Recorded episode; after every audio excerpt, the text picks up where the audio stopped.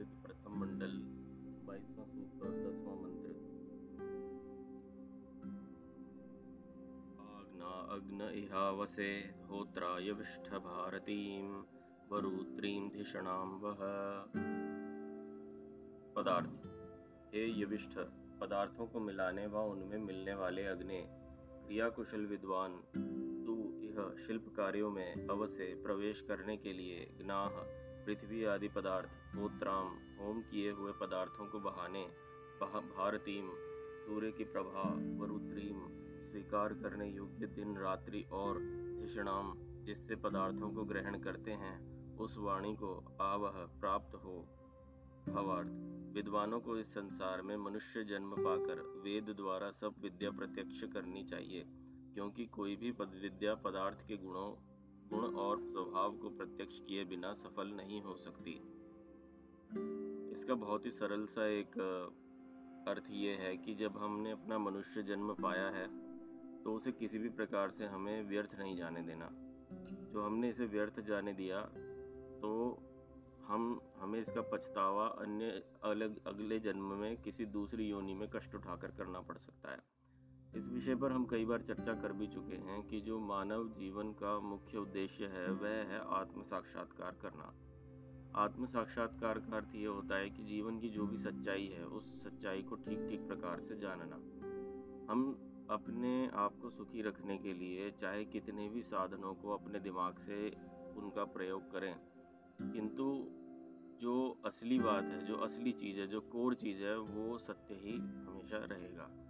हम हर चीज़ में अपने आप को स्वयं को प्रसन्न रखने की चेष्टा करते हैं। और उसके चलते कई लोग तो अपने आप को प्रसन्न करने के चक्कर में अपनी अविद्या के चलते कुछ ऐसे कार्य कर लेते हैं जिसमें अल्पकालिक, तात्कालिक सुख तो होता है, परंतु दीर्घकालिक दुख भी साथ में प्राप्त होता है। परंतु कोई भी आत्मा हो, कोई भी जीवात्मा हो, मनुष्य हो, वो कभी भी दुखों को पसंद नहीं करता है। चाहे वह कितना भी बड़ा यति क्यों ना हो, जो कि जंगलों में, वनों में भटक रहा है, तपस्या कर रहा है, वो भी कहीं ना कहीं आत्म साक्षात्कार का सुख पाना चाहता है।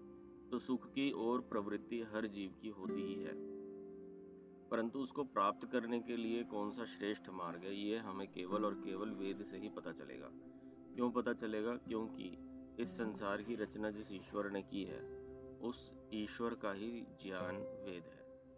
तो जब मैन्युफैक्चरर ही बताता है कि उसके संसार का डिज़ाइन कैसा है और उसके संसार को किस प्रकार से आपने उपयोग करना है, तभी उसका जो मेन फल है, वो जीवात्मा को प्राप्त हो सकता है। और इसी के चलते हम मनुष्य जब वेद विद्या को ग्रहण करता है और उस वेद विद्या को ग्रहण करके अपने जीवन में उतारता है, तभी वह आदर्श रूप से अपने जीवन को सुख समृद्ध कर पाता है।